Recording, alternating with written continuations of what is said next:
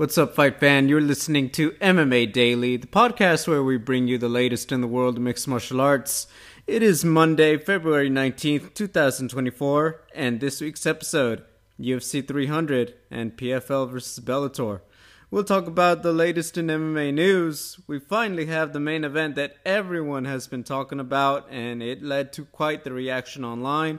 We'll recap this past Saturday, Saturday's UFC pay per view we have a new featherweight champion. We have a new bantamweight contender. We have a returning middleweight contender and a lot in between. So we'll have a lot to discuss there. And we'll talk about some of the other things going on in our wide world of mixed martial arts before previewing two events the UFC's return to Mexico and the highly anticipated PFL versus Bellator event. My name is Gabriel Gonzalez, and I'm joined by my co host, Natalie Zamudio. Hey, Double G, I saw you on Embedded. I heard you during the press conference. How was uh how was Anaheim? I made Embedded. I didn't even nobody told me.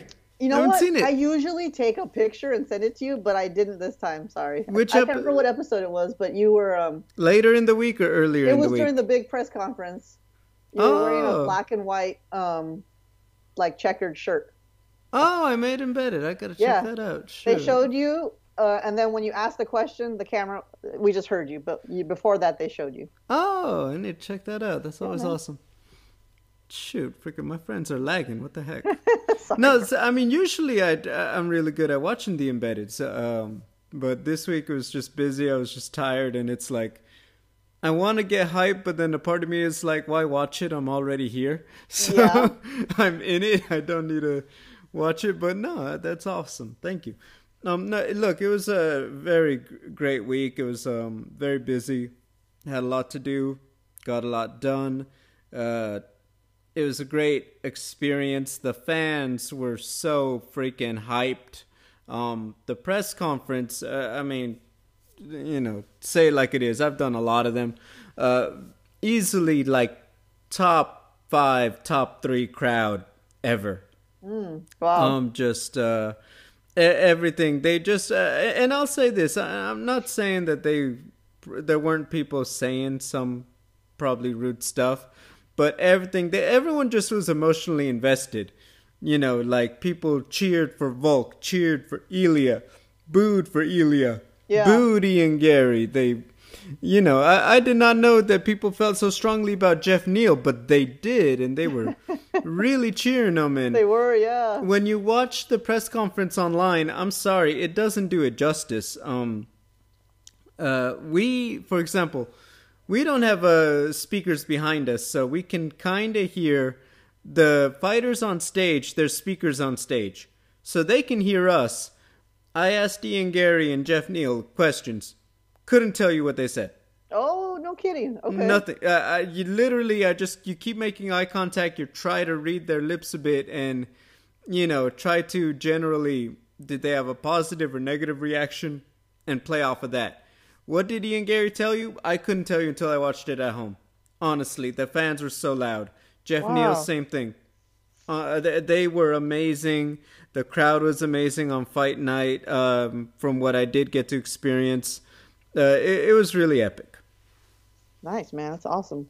Yeah, I mean, look, we're we're gonna get into it um, because it's just. I feel like there, it, there's only one place to start. It's one of the rare times news comes before a recap.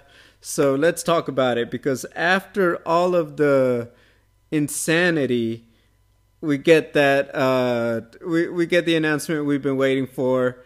I can only say that many people had expectations. Uh, I'm not talking about fans, by the way. Mm-hmm. And there was a lot of flabbergasting. I know that's not a word, but I'm using it. happening yep. when we got the announcement. Jamal Hill comes back to take on Alex Pereira. UFC 300 main event, light heavyweight title. There are now three belts of some sort on the card.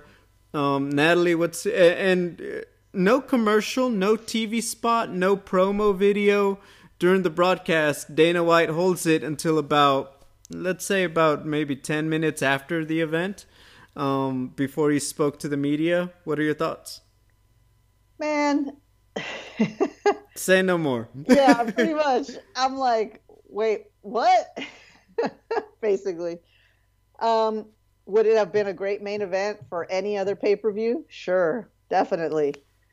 You know that that is a typical, uh, classic, a completely expected main event for UFC 290, whatever, for UFC 301, whatever. Not for 300, but I mean, it seems like there was it was slim pickings, right? Um, we talked last week and weeks prior about who are the big stars potentially available. Adesanya was at the top of the list. Pie in the sky was Conor McGregor. I mean, you know, out of left field, you're getting crazy saying not you, but you know, we're we're thinking, okay, you know, Kayla Harrison's on the card, maybe Amanda Nunes, maybe Ronda Rousey. I mean, crazy stuff because for it to be epic, there were only so many options. Alex Pereira and Jamal Hill are amazing fighters, both you know former and current champions, very talented fighters.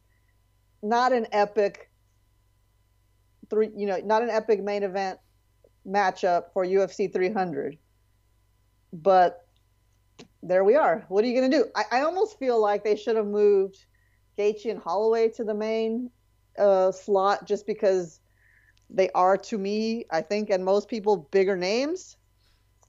That would have been, as far as name value goes, that would have made more sense. But, you know, you need to have a legitimate championship at the top. So, not thrilled. I'm in that zone now of, you know, it is what it is. The rest of the card is amazing. If you scroll down the list, it's like, oh man, okay, here we go. That's that's it. That's a great one. Like, so as a as a whole, UFC 300 is a great card. But I'm not going to pretend that the main event is what we wanted, what we hoped for, or epic by any means. Uh, yeah, I, I think that um, I mean, I'm a basketball guy. They just had the All Star game yesterday. It's Right. still like, I mean, you you read off the 300 like uh, lineup. It's like Coachella, freaking just ridiculous amount of star power. Uh, people who you know headline events, headline major events, and have a lot of pull. Um, so as a collection, it's fantastic for your money's worth. Let me make it clear: you are getting. Uh, you know, I, I think people talk about, you know, like I want bang for my buck. I mean, uh, here's the thing. Max Holloway is a star. I get it. Him at 55, but I mean, him and Gaethje already. You could have gone just those two, uh, Pereira Hill, Gaethje, Max. And in terms of star power, I mean, you really couldn't complain. That's better than some pay-per-views every Right. now and then. So the fact that you're also adding Weili and Jan, Charles and them, you're gonna have Jiri and Rocket. You're gonna have uh Aljo. You got the Kayla Holly thing. Kayla, I yeah. mean, th- th- Cody Garbrandt's on there, right? I mean, it's like, yeah. yeah. But but what I mean is like the potential rounding out of the main card. I know they gave it the lineup already, but it's like, you know, uh, for your money when you run your credit card for it, it that's a lot better than many many events, and certainly better than more stacked than any card we had last year. I'll say that right now. Of course. Um, talk about the brass tacks.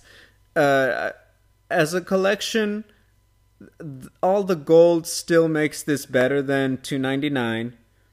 I understand maybe the fans feel like I think that the um, delivery of the news is probably the biggest thing that is keeping the fans on the fence about it. I get it. 299 do- is pretty great. I think that the matchups all feel very relevant and high stakes, you know, when you look at it as a whole.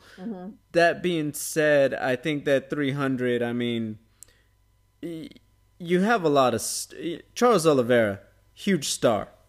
Could main events pay per views. Gaethje, main events pay per views. Max Holloway, main events pay per views. Yeah. Um, Jiri, main events pay per views. This isn't a small event. Um, I go back to the fight itself. I think that there was so much expectation and quite frankly a lot of smoke and fire. right? We heard yep. Eugene Bareman during the week, if you saw the clip, saying they're in camp, they're training, they're going to be ready. They are, quote, not going to let the fans in the UFC down well. for the biggest event ever. Um, he did say that Adesanya was nursing a bit of an injury, rehabbing something. I'm not saying Izzy just straight up tore up his knee and is on the DL, but I'm assuming he probably tweaked something and preferably would have liked May, but it's 300. You get your gloves on, you, you throw down in April. I'm assuming it was that kind of situation. Yep. I don't know what's going on with Dricus. Dricus after that eye, the May eye. probably would have been better. But if they said, hey, 300, biggest event ever, I'm sure he was. If they said, can I do it? Yes, then I'm doing it. What exactly happened behind the scenes? Only they know, really. UFC, Dana, Izzy, and the people pertinent to the information. Um, Conor, Dana has kind of. Uh, I don't know what's going on with Conor. I'd assume there's just a little more on the back end. It's not about the fights, not about the dates, not about none of that. I'm assuming there's a little more negotiation going, and that's just, you know, they're keeping it behind closed doors. Um, but I, I think it's stuff like that. Now, back to what we have available. I'll say this right now. In my heart, do I think that Izzy Dricus could have happened on 300? Yes. 100%. Why didn't they? My biggest theory I think they're getting down to the wire. If I'm not mistaken, tickets go on sale Friday. I think that at a certain point, it probably became a matter of we just can't keep going back and forth. Pereira will take it straight up. Jamal will take it straight up. Yeah. That, that's what I assume happened. Um, like I said, uh, when I think about 300, I would have loved the superstar. Jones is hurt. Conor said he was up for it. Adesanya sounded like he was up for it, and he had a great fight with Dricus. I can't. Once again, I'll go back to what I said at the beginning. 300 is a monumental card. It doesn't have that superstar. It's still going to do gangbusters. I do think, had you added one of the aforementioned guys that I said, it would have gone over the top. I think it would have, you know, I don't know if it would have had what Conor Khabib had, but we would have started, you know, you know when you the the carnival game where you do the mallet with the yeah yeah the thing to Whack hit the bell. Yeah. yeah. I'm not saying it would have rung the bell like Conor Khabib rang the bell, but you know when it starts going really high up and everybody just kind of oh, holds yes, to see if it'll like the one where you try to hit the strength test of the bell. Yes, yeah, yeah. yes, yes. You know, Conor Khabib hit the bell. Yeah. Had 300 added Adesanya or Conor, I don't know if it would have hit the bell still, but it would have gone pretty high that everyone would have stopped to watch to see if it was going to hit it. You know what I mean? Mm-hmm. I think that this one is probably going to go down as one of the top pay per views of the year. I don't know if it's going to hit the bell and uh, that that's just what it is. It's still gonna do gangbusters. They're still gonna do a lot of pomp and circumstance. It's 300. I'm expecting more metallic gold. I'm expecting a special canvas. I'm expecting all of these things, but I just don't know if it's going to. I think it had a shot to overdo the other one. Yeah. I just don't know that it it outdoes Conor Khabib something like that without one of the guys. Yeah. Do do you think they're still trying for that epic main event, or no. they're really done? Nope. I I think that uh the the second that we got there, they just um now look. They could call an audible on Tuesday. They could mm-hmm. do something tomorrow, and crazier things have happened. If honestly Dricus and Izzy were to call Dana and be like, "Hey, just tickets aren't on sale yet. Just let us do it. Maybe. Maybe. I just doubt it. I think the fact that they were willing to do all this says a lot about mm. the whole the whole deal. You know what I mean? Yeah. Now, Dana White in the post-fight press conference mentioned Leon Edwards. Three opponents were offered. He accepted all 3 Mm-hmm. Do you know who those folks were? Uh, uh, of course not. We could speculate. I, no, I, I I heard. should say, who do you think they were? Well, here's so here's the one that I think was most telling. I heard that the Schmo talked with Belal Muhammad and said that Belal was not offered Leon. Right. So that makes me think, all right, Hamzat, Shavkat, Makhachev. yeah. That's what I'd assume. Now, why did they not fight? What? Why did none of those three happen? Hmm. Um, I know Shavkat. I don't think Shavkat was in a hurry following 296 in December. I asked him about, hey, you train in Miami? Do you want to fight in Miami? And he was a little, um, not quite, you know? Look, he's an active guy. You know, rest up, heal up, take the right fight, get a full camp for it. You know what I mean? Okay. Um, Makhachev, uh, four days after Ramadan, wasn't interested. Wants a full camp, full power. Uh, he's got a belt, doesn't want to lower the stock. Okay, I get that. He's the kind of star, you know. I don't want to call it the Conor McGregor thing, but really, some guys they want, hey, I want a full recovery, followed by a full vacation, followed by a pre-camp to lose weight, and then have a full training camp. Some stars are just like that. Conor, Jon, Canelo, Fury, etc. You get what I'm saying? Yeah. And that's okay. You bring that kind of money, you can command that kind of luxury. All right. Um, I think that's some for Islam. And then uh, Hamzat, uh, he also brought up Ramadan. I know there are other people speculating out there. I'm not going to talk about that. The fact is, he said he wasn't interested. All right, that that one. If of all of them, that one got nipped in the bud the earliest, in my opinion. Okay. Hearing Hamzat's comments, I got the impression he wasn't aware that they were offering him Leon Edwards. So Okay. for 300 anyway. You know what I mean? Yeah. Yeah, so um, that's what I would assume. I don't know if they felt like the fans spoke enough that they were like, yeah, we can't throw Leon Belal at, at 300, so we got to do something enough. else. Leon against somebody, unfortunately, you know, no offense to Belal, but it would have to be bigger than Belal. I, I think that they just look as personalities. I don't know that they generate the kind of hype. Uh, stylistically, they're both absolutely amazing fighters, and that's very much a high level fight between the two. But I get it. 300, there is a marketing aspect of this whole deal, right? And I think that uh, as a pairing, they in particular just don't quite have that sexiness to it, for want Yeah. of a better way to say it. Um, look, let's talk about the matchup itself. Uh, Jamal and Alex. I think the biggest thing is that uh, Jamal coming off the injury and the layoff. Um, I don't like the feeling that Jamal was like, "Hey, they told me on Friday, what do you think about 300?" Because th- that is from Saturday. No, actually less. He has less than two months on the dot from to prep and get to the fight. Yeah. You know, uh, okay. Look, um, where's he at with his rehab? I'm assuming it's going great. That doesn't mean it was quote complete. Maybe May, June would have been just a little bit better, and that would have been fine. This is the But, uh, Achilles injury, right? I thought it was it Achilles. I thought it was like the ankle itself. Oh, okay. Like not that major tendon, but Gotcha. yeah.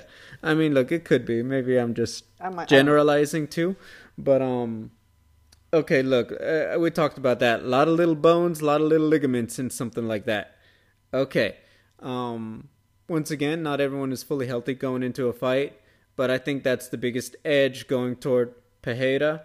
Obviously, Pereira's got um, you know, compared to Glover Teixeira, who Jamal beat for the title, uh, youth, athleticism on the feet, just an absurd amount of experience, and um, yeah, I think that that will force, you know, the best Jamal is the guy that has, you know, the best chance to beat Pereira.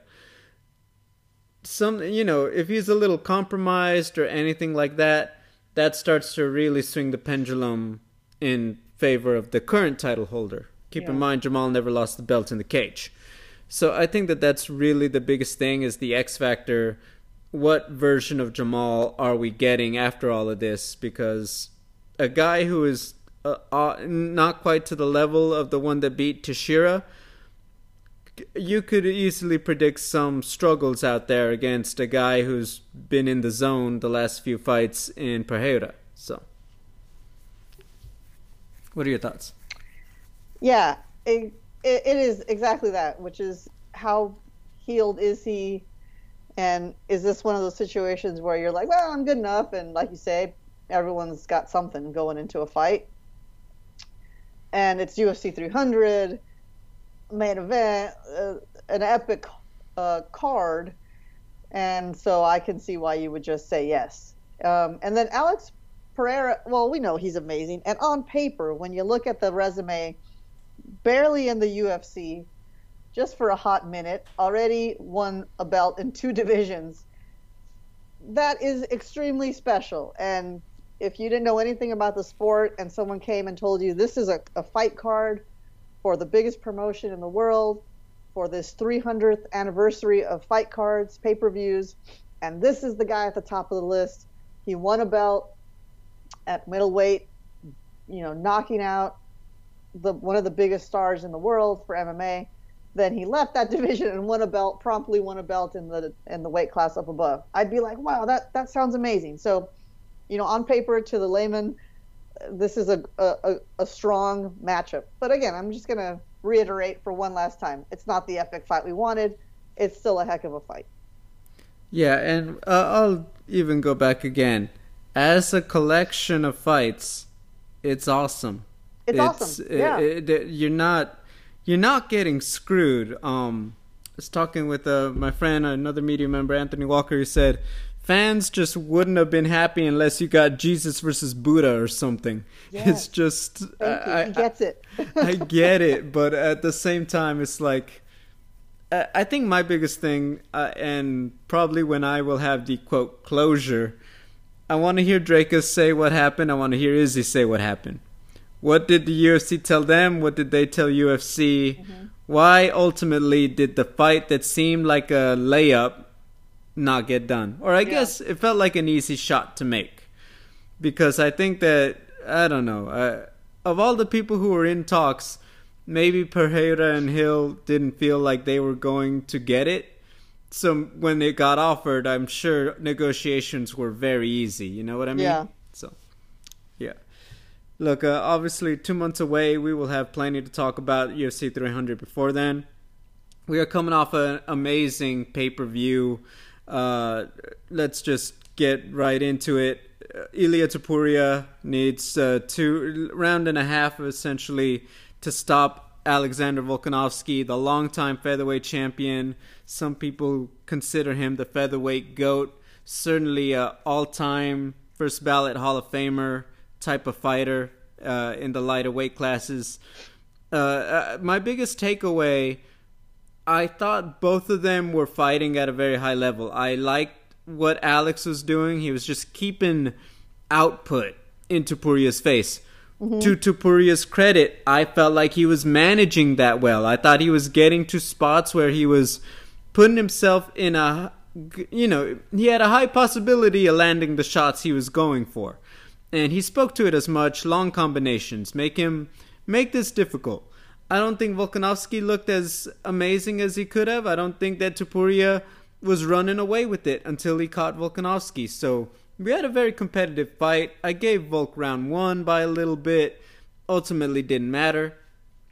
Uh, the thing with Topuria backs up Volkanovski and just um, I'm not gonna talk about it was just this amazing this or that he get he gets in the pocket and he just cracks him right there on the side of the jaw.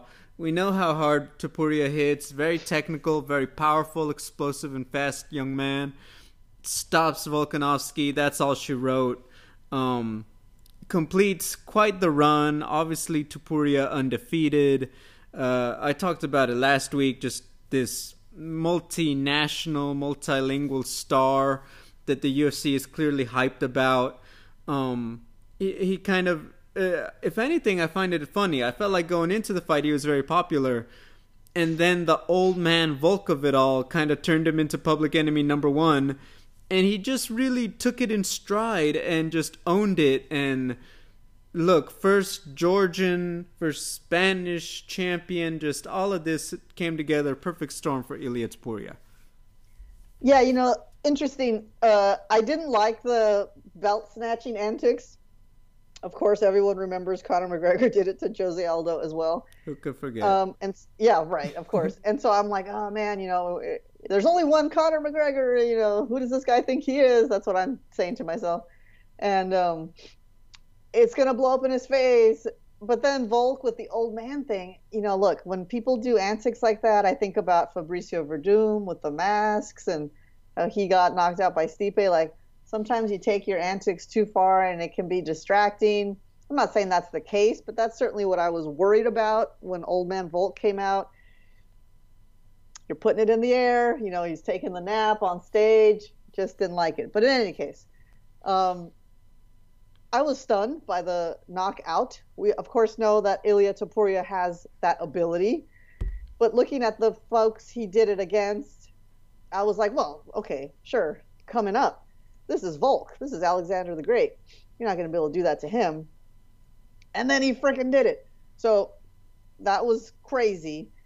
I want to know because I always, when when you're Double G are on the scene, I like to get the behind the scenes scoop. So I know sometimes you're sitting out front with the crowd, sometimes you're in the media room.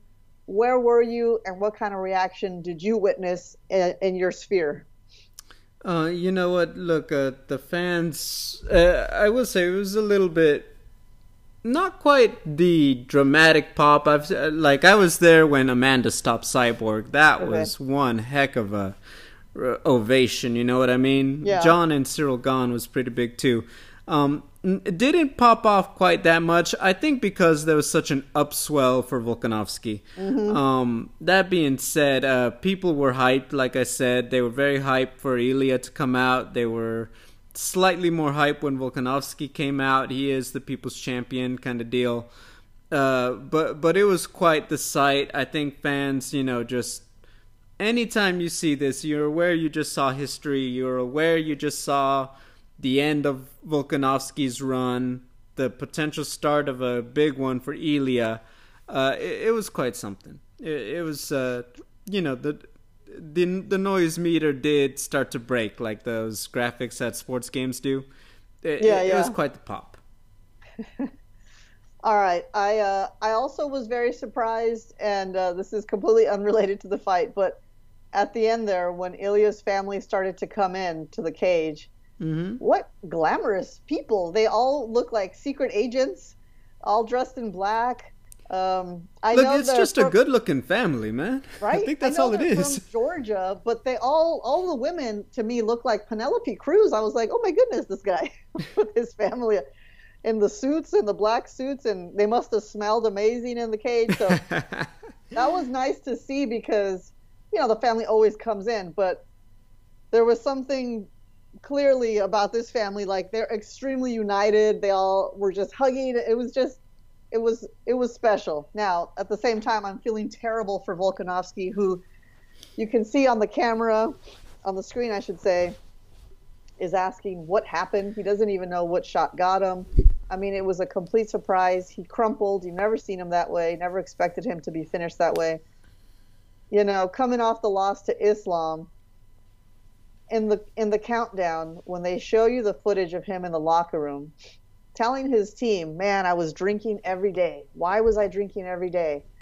And that was so surprising, the honesty, right? And he was already being honest on the uh, and the lead up to that fight. You know, I, I I have to stay busy, blah blah blah. So clearly there was a lot going on.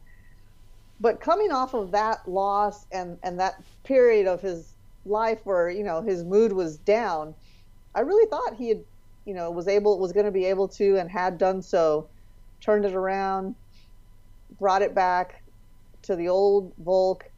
I'm wondering now if maybe he's still in a little bit of a funk um, or is it just he got caught or is it a little bit of age and he got caught? I mean you know i don't want to over over analyze this but is Alexander the Great still Alexander the Great? Is he going to get a rematch? I'm just curious what the future holds for this guy.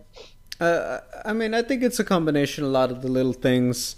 At the end of the day, no matter how dialed in he was, you have a great 35 year old fighter against a great 26 year old fighter. Yeah, man. Sometimes that's just how this cookie crumbles, right? Right. Um, no matter how much you run and spar and you, you're there with the coach and you're doing your drills, things happen um, when you're up against, you know, another athlete at that level.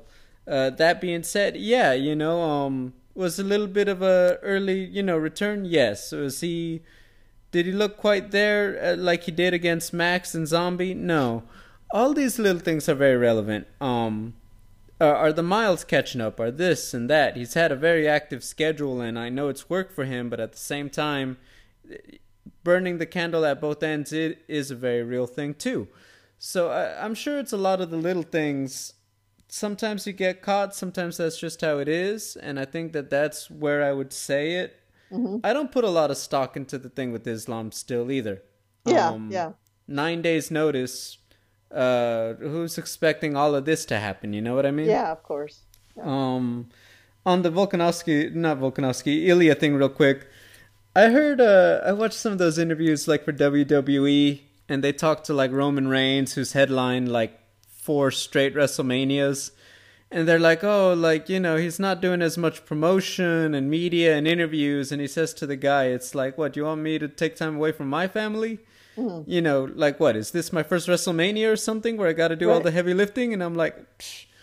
you know, Volkanovski, last year he had probably everybody and, his, and their mom at his fight in Australia. Mm-hmm. This is Ilia's first title fight. Yes, I'm sure they were all there, you know? Mm-hmm. This is the first one. I'm sure when he gets to title defense number six, he won't have quite as many people all the time, right? it's just how this works. Um, uh, yeah, I, think that it's just a lot of little things, right? Um, it, I, I said it. The generational fight is it. You know, passing of the torch. Is it the champion of today is still today? I don't know, but um, this kind of segues perfectly into what comes next. I heard Ilia say all the stuff you guys have. I, I want someone new. I don't want Max. I don't want Brian. I don't want Yair. And it's like, bro, who do you think you're gonna fight? You know? Yeah. Honestly, I know you're not about to fight Islam right now. That man definitely has different things on his mind than you. Mm-hmm. Um, I don't care about the whole undefeated thing right now. Um, I do think Volk's next fight is for the title. I don't know that Ilia's next fight will be Volk.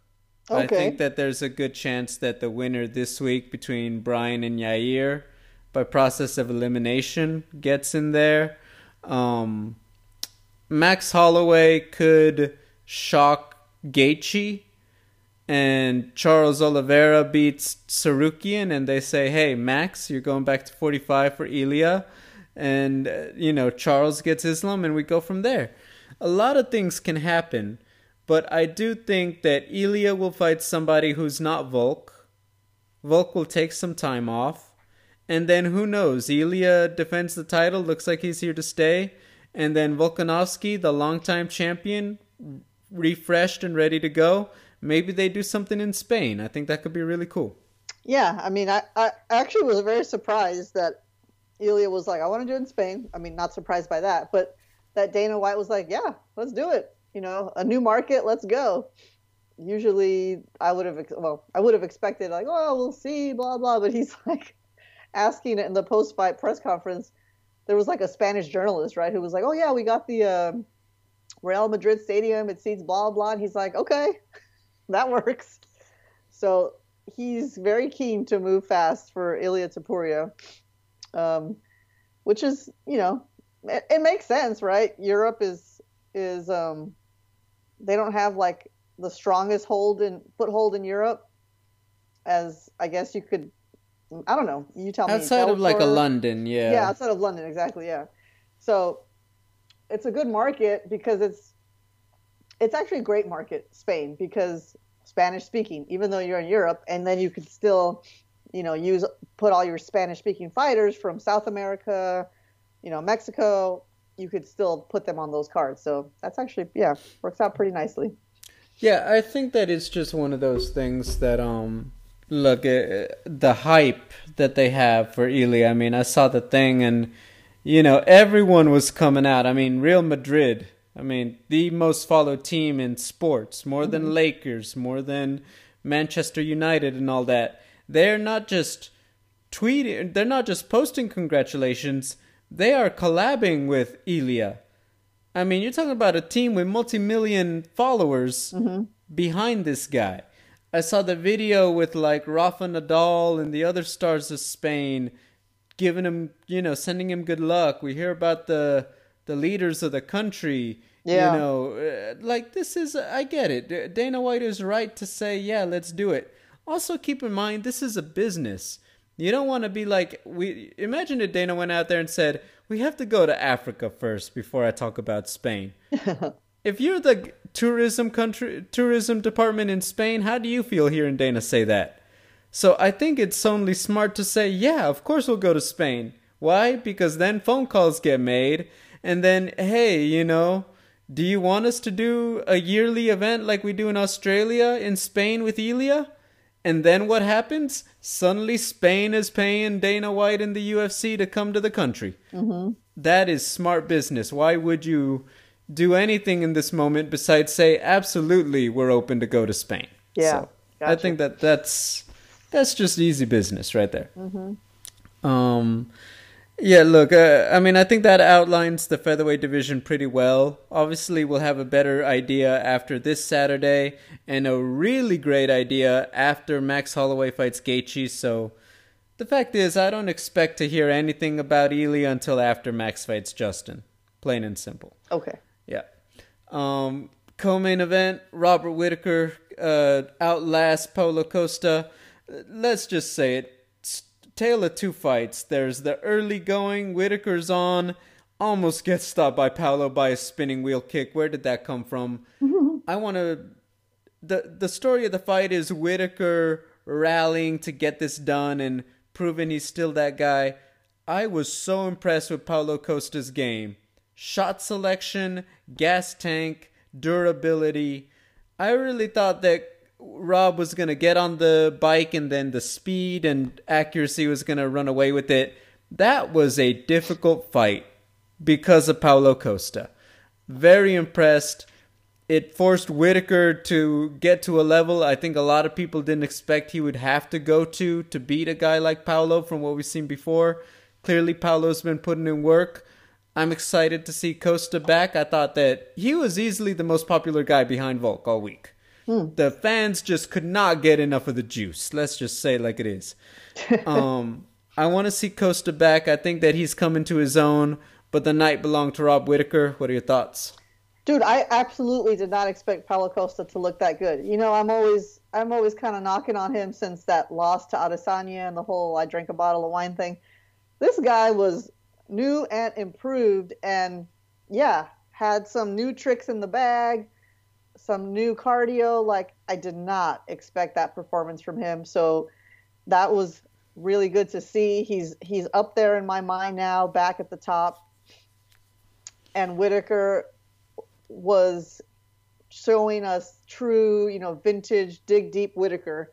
He was so excited at the end. I mean, he you could feel it, the energy. He's like, I'm back. He's, you know, classic pounding the chest. Like, great to see Whittaker get the win and as impressive as he was, I walked away thinking more about Paulo Costa because he showed a new version of himself that is really going to cause trouble for some other guys in that division. Yeah, I think that it look, he's exciting to be back in this. Now we talk about where do we go from here for everybody. Dricus is at the top. Adesanya's right there, Khamzat's right there. Jared Cannonier is gonna need a dance partner. Where do you go with a still popular guy in Sean Strickland? Um, I think for Rob, my biggest thing is uh, you either fight Strickland for someone new or you run it back with Cannonier. I don't see it going anywhere else. Um, the Khamzat thing, I don't even know where to go with this. We know Adesanya's the fight. I could see them going with Khamzat if it's overseas, but if it's in the United States, they're going out of Adesanya for the title shot. In which case, I don't know where you go with Khamzat. Uh, you essentially fight one of the odd men out. But even then, it's like, all right. Whoever Rob doesn't fight, that's Khamzat's opponent. I'll say it like that. So if Rob gets Cannonier, Khamzat gets Strickland. If you know, if it's uh, Rob and Strickland, then Khamzat gets Cannonier. That's how these pieces all work together. You know what I mean? Yeah, yeah. I like Strickland, Rob Strickland. I think that would be fun.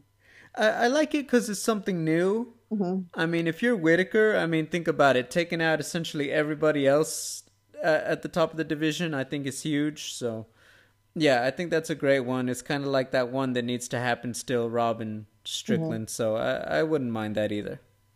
It's good.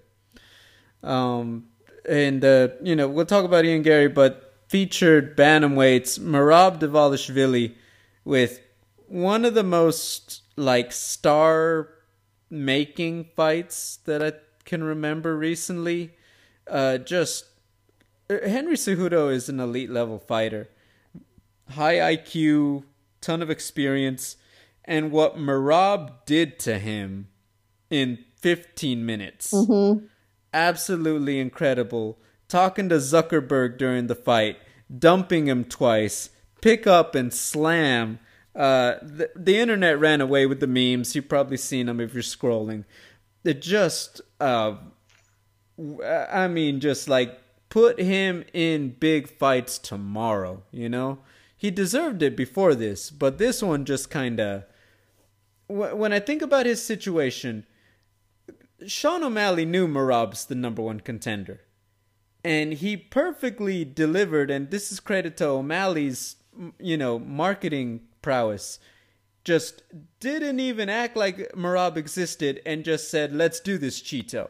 Mm-hmm. He kind of made it, he made everyone else think that Chito was the fight when we knew Merab was the fight. Yeah. And smart people still do, but okay, I get it. Chito is popular, Chito is this, the history, blah, blah, blah. Merab was out 11 months, comes back and does that to Henry Cejudo. Short of getting the title fight, that is the best performance he could have had, hands down. And yeah, I, I can't wait to see it. Title shot next. I don't want to, and nothing. Don't talk to me about anything else. I don't care. Yeah, there's nobody else. And and he owned Henry Cejudo, which we've seen Henry Cejudo lose. We haven't seen that. We haven't seen somebody own him, carrying him across the cage that's humiliating, bro. Like to a wrestler, especially having his head, you know, in a choke, his neck in a chokehold while he's shouting God knows what to Mark Zuckerberg. That's humiliating, bro. Now, you know, Merab was just feeling himself. He was high on on his talent, high on life, and just doing his thing. I was shocked though. I really was shocked by Henry Cejudo. He he looked good in the first round but he just gassed out, gassed out, and didn't have any answers for Merab. Got out wrestled, out grappled, and so, you know, I I was curious uh, after they, you know, Joe Rogan interviewed Merab. I was like, all right, he's going to talk to Henry, but of course, it wasn't even the co-main event, and so I was uh, I was not totally surprised when they didn't cut to him to Henry.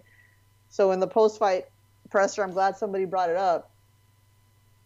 And Dana White, surprisingly, was like, uh, no, this was Merab's night. Henry Cejudo, that guy already retired. I'm not going to let him do it twice. This is Merab's night. Um, what did you think of that response when you heard it in the in the media room? Um, I think that Henry is one of the few two division champions ever in UFC history. I think that uh, he's gone out there and he's built something at in those lighter weight classes that's very hard to build sometimes. That being said, I've always said from Jump Street that the execution of Henry trying to step away and make the money was a little botched. Mm-hmm. I think that he tried to put the UFC. In, I, I, I hate to say it, but like I, I was compared to Khabib.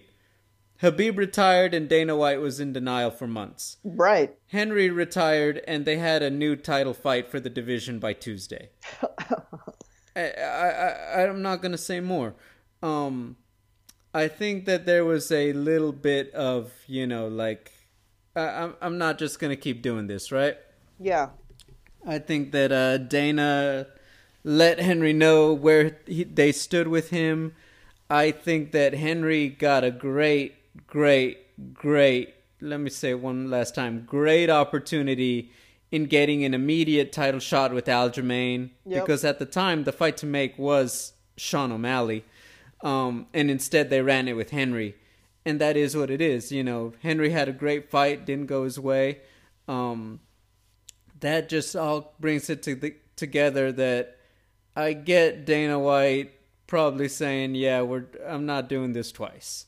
Um, just because of the, how everything kind of played out the last time, I think there's maybe some emotions with that and negotiating behind the scenes with that. Um, but yeah, it, it just uh, Henry Cejudo didn't get to retire in front of fans the first time. I thought it was a little too harsh for him not to be able to say, you know, guys, I just want to say thank you for everything.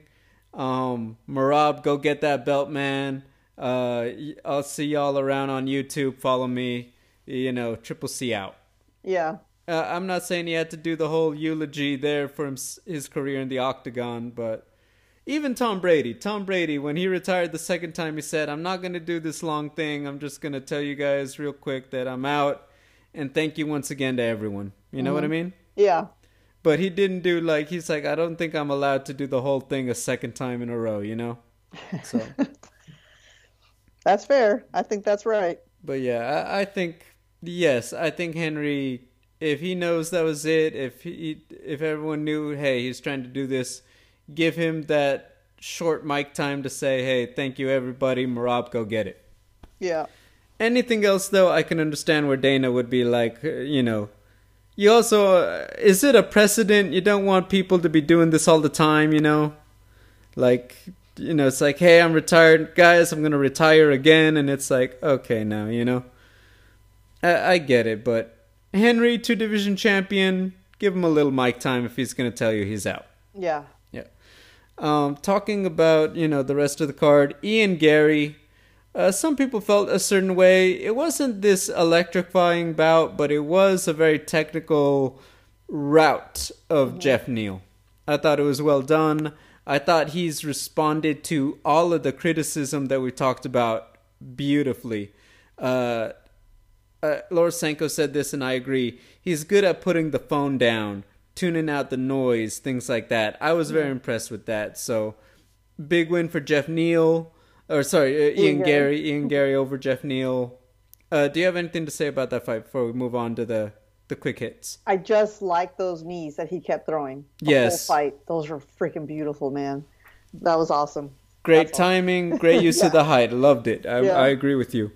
Uh, Fluffy Hernandez with the stop of Kopylov. That was a great one. That was crazy, man. That Just- I did not expect that. That was amazing. Yeah, great took, win. took it to him loved it uh we also had um what's it uh, obviously mackenzie dern uh really unexpected battle i think a lot of people like okay where's mackenzie at mackenzie the fact that she got she was losing on the feet but got so much time on the ground made this such a dramatic and exciting fight. She had a lot of opportunities and she's still a lot better when she's on top of you than most of the female strawweights. Had Lemotion trouble. That became a way more dramatic fight than you maybe thought it was gonna be on short notice for Mackenzie. Uh, full credit to Lemos though. Um, I think the fans just got treated to that one. You thought maybe Lemos would have got a layup. Instead, that became a very fun fight. So I thought both women looked good coming out of that one. I thought that was a great fight, man. I think it did win fight of the night, right? I Yes. think. Yeah. I, I mean, I think it, it was deserved. You know, I also agree. Um, Dana White thought her orbital was broken. So did I. I was like, it's broken. The fact that she didn't. Who was the ref? Beltran? I think it was Mike Beltran. Yeah. I was so surprised that he didn't stop the fight at the end of the first round when she fell backwards, covering her face. But I'm glad he didn't. It gave her a chance to show her toughness, probably earn some new fans. I mean, obviously she wouldn't have gotten fight of the night if that hadn't happened. And she really dug deep and and showed a lot of grit, man. Her striking has I think devolved since you know losing Jason Parillo. I know you told me last time why you know why it is that she's not with him after RVCA closed down, but I feel like he's got to have a gym, a garage, or somewhere where he can get back in touch with her. Let's get this ball rolling again. If not him, somebody. I think she needs a, a, a solid striking guidance because with him it was getting better, and now it's it's she's going back down the hill there. So that being said, she's always had heavy hands. And so if someone could just fine tune that for her, um, it would make her a lot more of a threat. And she already is, even without that skill developing as it should. So I really love that fight, man. I thought it was awesome.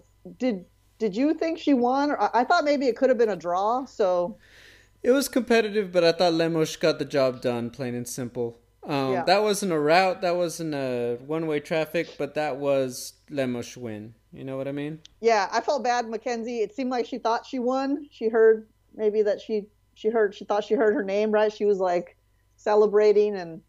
Did, I mean, look, she's been through a fist fight. Sometimes that happens. You think, oh wait, like, uh, I might look. Sometimes luck happens, and they know that too. Yeah, yeah. That, that, I was impressed, man. Though, did you guys get a chance to? Did she do a post-fight interview? I, she, I didn't catch hers. She did not. Just Lemos. Oh. Okay, gotcha. Yeah. Okay. Which is a fun one. Uh, by the way, this one, uh, Justin Tafa injures himself, and his brother Junior Tafa, on 24 hours' notice, steps in, weighs in, gets the fight. What did you think about that one? I mean, that's what a brother. that's great, man. Um, I think uh, Dana's talking about how they didn't even have to change the name on the poster. It's pretty funny. Jay Tafa. Um, it was tough though because he just basically took his brother's place to get beat down. Um, you know, leg got pretty busted up, but it's a funny story. Just just now they're both injured, so they can recover together on the sofa. That's a little cruel. By the way, I'm sorry. That was some evil, almost criminal attack of the kicks from Marcos. That was yeah, man. That it was. It was. I'm low key. Junior in the cage might have probably, if you asked him, he might have said, Psh, "I don't know what I was thinking. I should have just, sorry, Dana." You know. Yeah. He was probably thinking that that was a dumb idea, but you know what? Hey, sometimes you you take chances in life. No one forced him to take it. He stepped up, wanted it. Gangster mentality. Uh, full credit to him, right? So. Yeah. Do you think he splits the paycheck with his brother, or he keeps it? All? No. Shoot, I took that beating for you. It's all. This is my money. That's what I would tell him. Sorry, not sorry. Yeah. Um. Look, a uh, fun fight. Obviously, a lot. Rinya Nakamura. Uh, just some good finishes there. Oban Elliott. Uh, good stuff. Um. Andrea Lee, Miranda Maverick, I want to shout out. These are my friends. I'm so proud of them every time. Uh, always love to see uh, them, and I thought they represented themselves really well. Um, what else? Uh, yeah, just um, very proud of them. Thought they did a great job. Um, yeah, it was a good card. Wanderlei Silva going into the Hall of Fame, though, before I forget, and we move on to the news, because we have a lot. All I'll say is that this dude kind of like Robbie Lawler, they don't make fighters like this anymore. Yeah. Guys don't fight like this anymore.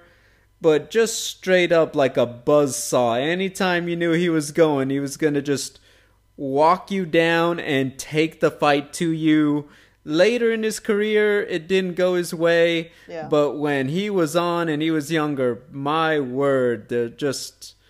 He's one of those guys, kind of like a Chuck Liddell. He's a lot of people got into it because of how exciting a guy like Wanderlei was, and for that mid 2000s to the 20 going into the 2010s, he was that dude to a lot of people, and well earned, well deserved for just a great career overall. UFC wasn't as stellar as Pride, but he still had some great fights in UFC too. So I'm glad he's in the UFC Hall of Fame.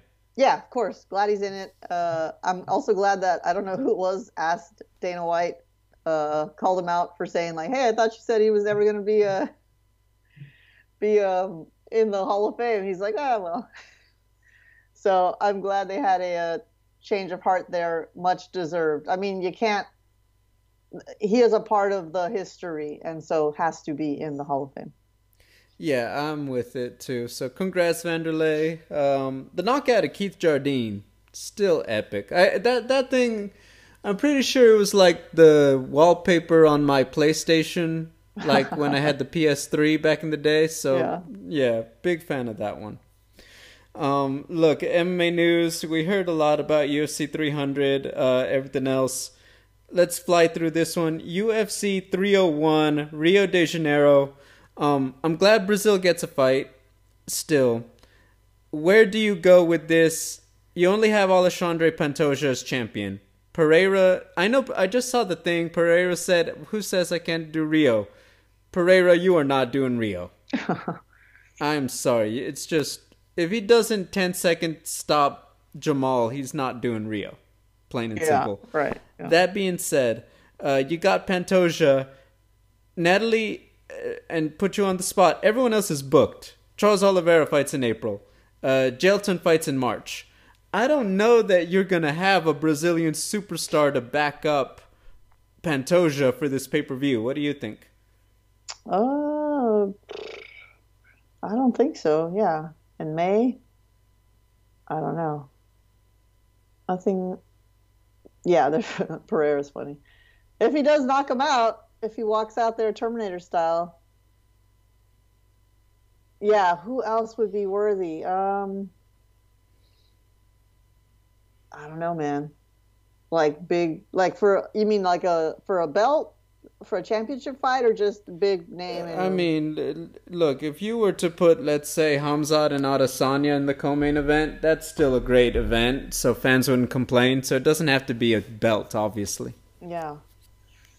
Well, obviously that that's a good one. Um, Hey, you could co-main uh, Tom Aspinall, Ciryl Gane. I mean, shoot, pick something, you know. Uh, here's my th- mentality: you're gonna have to give them help that's non-Brazilian.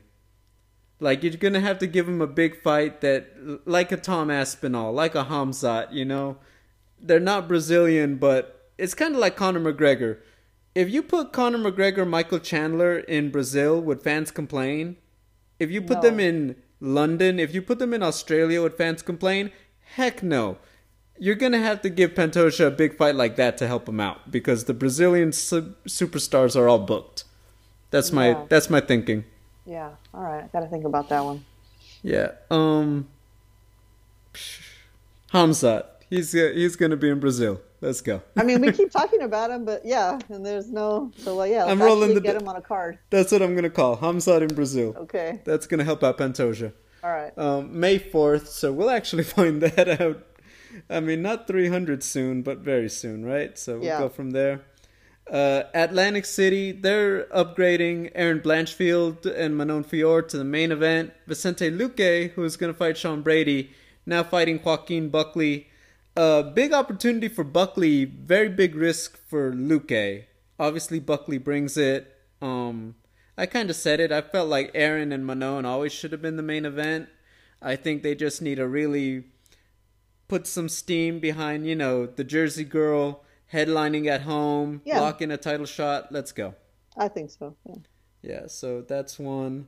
Um, we had a lot to talk about, so let's go ahead and uh, get into the previews. UFC returning to Mexico this Saturday. Uh, from the bottom up, Yair Rodriguez, Brian Ortega 2. Brian Ortega, I don't think, has fought since that match with uh, Yair. I think that happened in 22. So, long layoff for Brian. Um, uh, I'll say this right now. Story wise, this kind of feels like do or die for Brian Ortega. It does. I've seen it online. People are like, how is this guy still so highly ranked?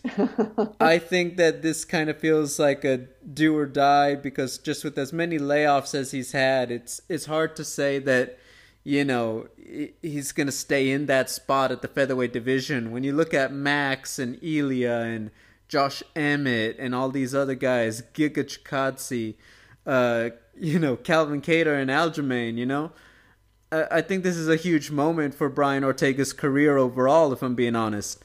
And then for Yair, representing at home, obviously he's got a lot of pressure to hold that serve and show that he can still be that guy. So I think that that's big. Um, we didn't get too much in the first fight, so it's kind of going back to the same thing. X Factor. How is Brian Ortega coming off the layoff? If he's on, particularly if he could get himself going and really uh, take away the space of Yair, becomes a very difficult fight for Yair Rodriguez. If he's struggling with that, if the speed and all that is keeping Brian Ortega more in the defensive, Yair Rodriguez starts to run away with this, in my opinion. I think that he's just the repetition, the growth in his game, the weapons in his arsenal. He's got so much experience now himself. Uh, I think that there's a lot more ways to win for Yair. I think a lot more really has to work out well for Brian Ortega personally. So, yeah, I agree. You know, Ortega is in this tricky position where his his name has a better record than his fight record. If that makes any sense, his name has more value than his you know than he has wins, um, or fight or cage time really. And you know, it is what it is, injuries and whatnot. It always seems with Brian like there's some kind of epic change in his life that's going to be the thing that turns it all around and that's the story before every fight i'm sort of getting that sense again from his social media so all that is to say i think he had a lot of promise um, but there was like a stubbornness with him where everybody knew that he had this amazing jiu-jitsu prowess but he insisted on being a banger and it made for great fights and that helped create his brand, but it stops being successful when you're up against elite strikers. And Yair Rodriguez is one of those such strikers. So I'm curious if Brian will, um, I don't know if be humble or not is the right word, but you know, sensibly use his jujitsu, use the advantages that he has to fight Yair, or if he's going to get um, you know, lured into a stand-up fight with Yair, which I don't think will end well. We know Ortega has a great chin, but all we've, you know, he doesn't have the ability, I don't think, to beat Yair Rodriguez on the feet. So I think Rodriguez is going to have the advantage. I think he's going to. I think Ortega is going to want to stay on the feet with him, and Yair, I think, will win I think TKO round three.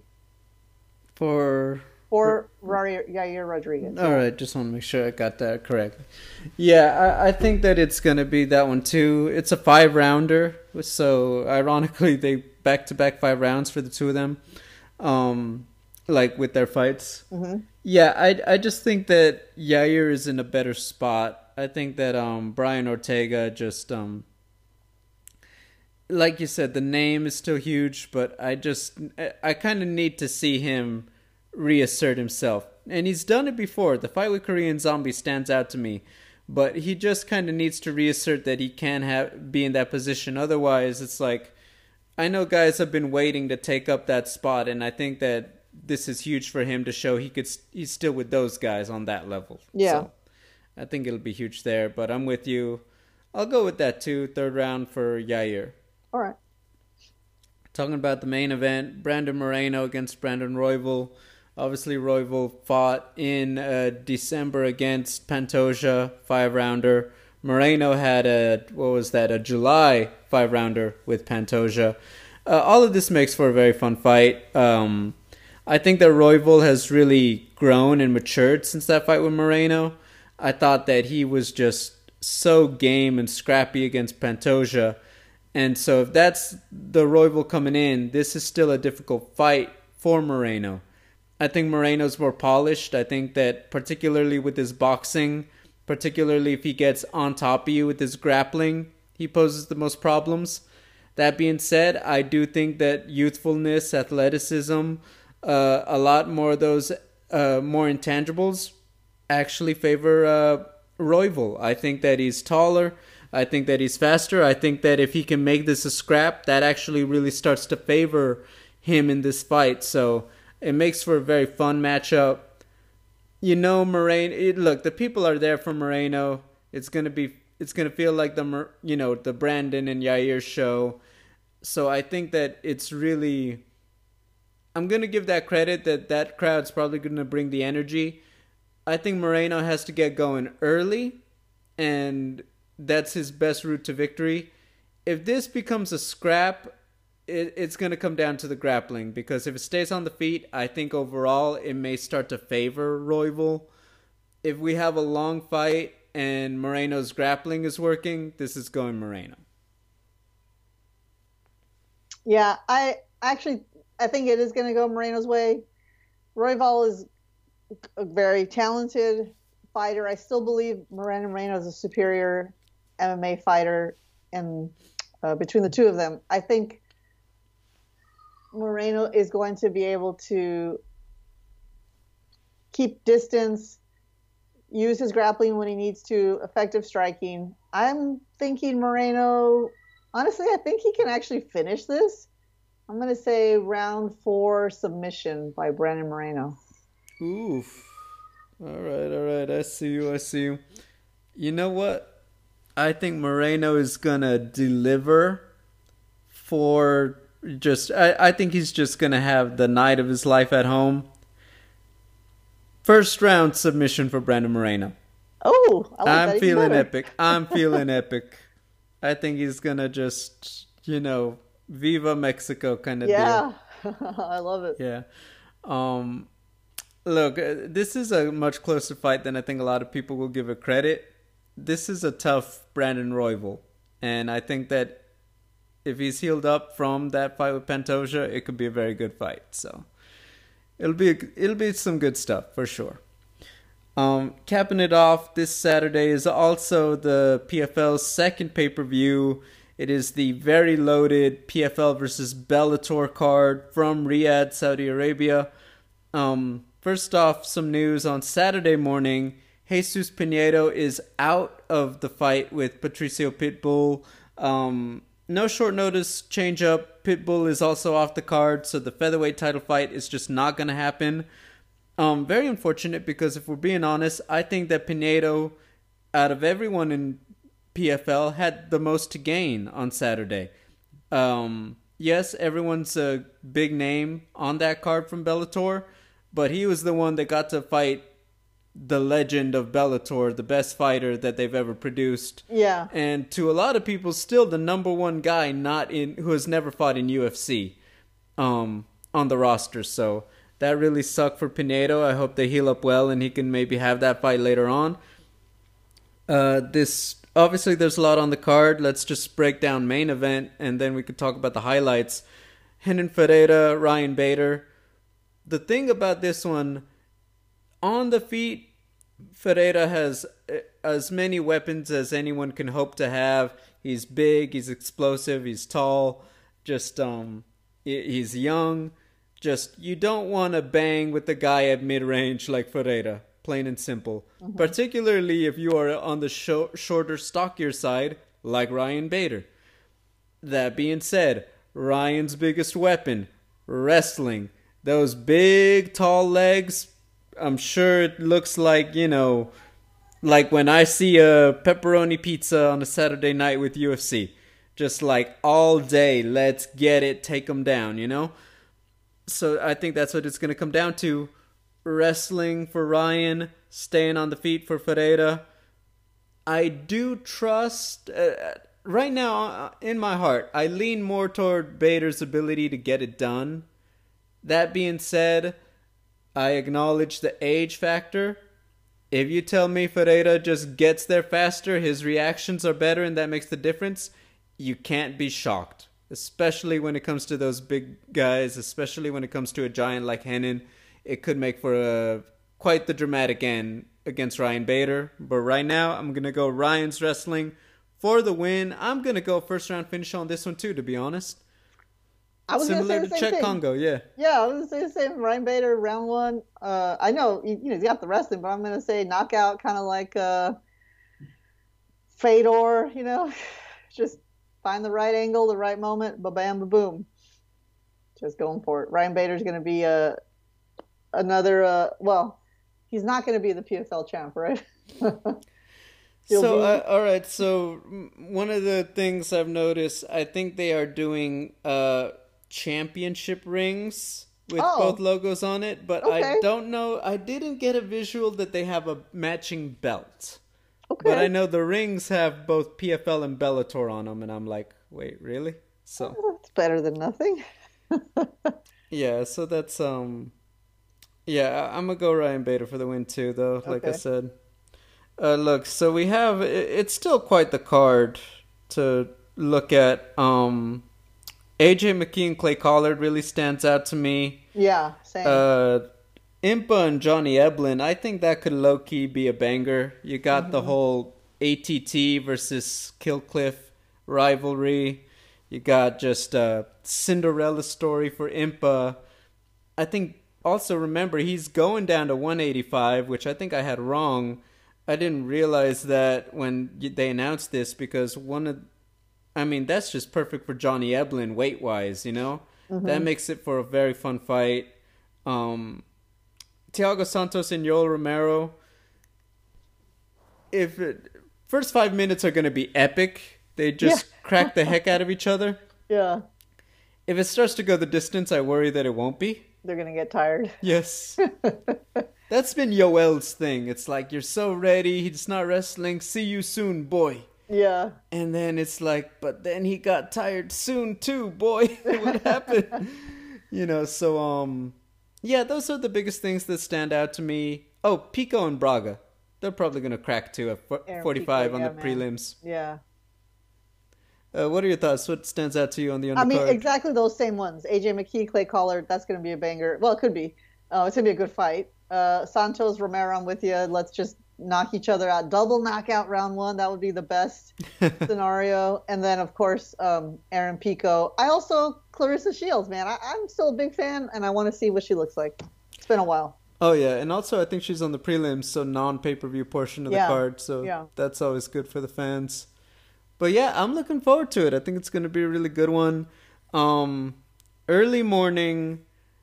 Uh, here's the thing: we're, I, I don't like to beat the dead horse, but the pay per view aspect is always a, a thing, right? With Yeah, PFL. I think that they have an, five days to go. They're no longer competing with UFC pay per view this week for attention. I want to see a full court press. I want to see sharing. I want to see all this hype. I think the athletes need to get on it and just. I want to see a smorgasbord of PFL Bellator content. I want, once again, I think that if you can get an upswell of momentum, create a bit of FOMO, I think that'll be huge. I think if you wait until Saturday, it's just too late. So I want to see that upswell and you know, we talk about it. Can PFL bridge the gap? This Saturday, it people aren't talking about it, but this is a huge moment for them to try to do that. Yeah. So, it is. Because if you could do that, everything else can ride out until you have Jake Paul and Ngannou back less later this year, and we Right. go from there. So, anyway, good stuff. Uh, next week we have the heavyweights in action. We got uh, oh my gosh, uh, Jairzinho Rozenstruik taking on Shamil Gaziev. Um, all I'll say is that the schedule is now everything's like countdown to 300. Next week is a fight night too, and then we have the big one with uh, 299. Francis Ngannou is the night before. So it's like, okay, everything's just going to ride pretty much until 300, and then we're on the countdown. So I'm excited for it. What about you? Yeah, I'm excited for it, and, and yeah, counting down to the uh, to the big fights coming up, 299, 300. Let's get after it. yeah. Well, guys, if you've hung on for the ride, I know it's a big show, but we had to lot a lot to talk about. So, thank you for listening. Remember, like, comment, subscribe, helps out the channel, and we'll see you guys next time. Take care.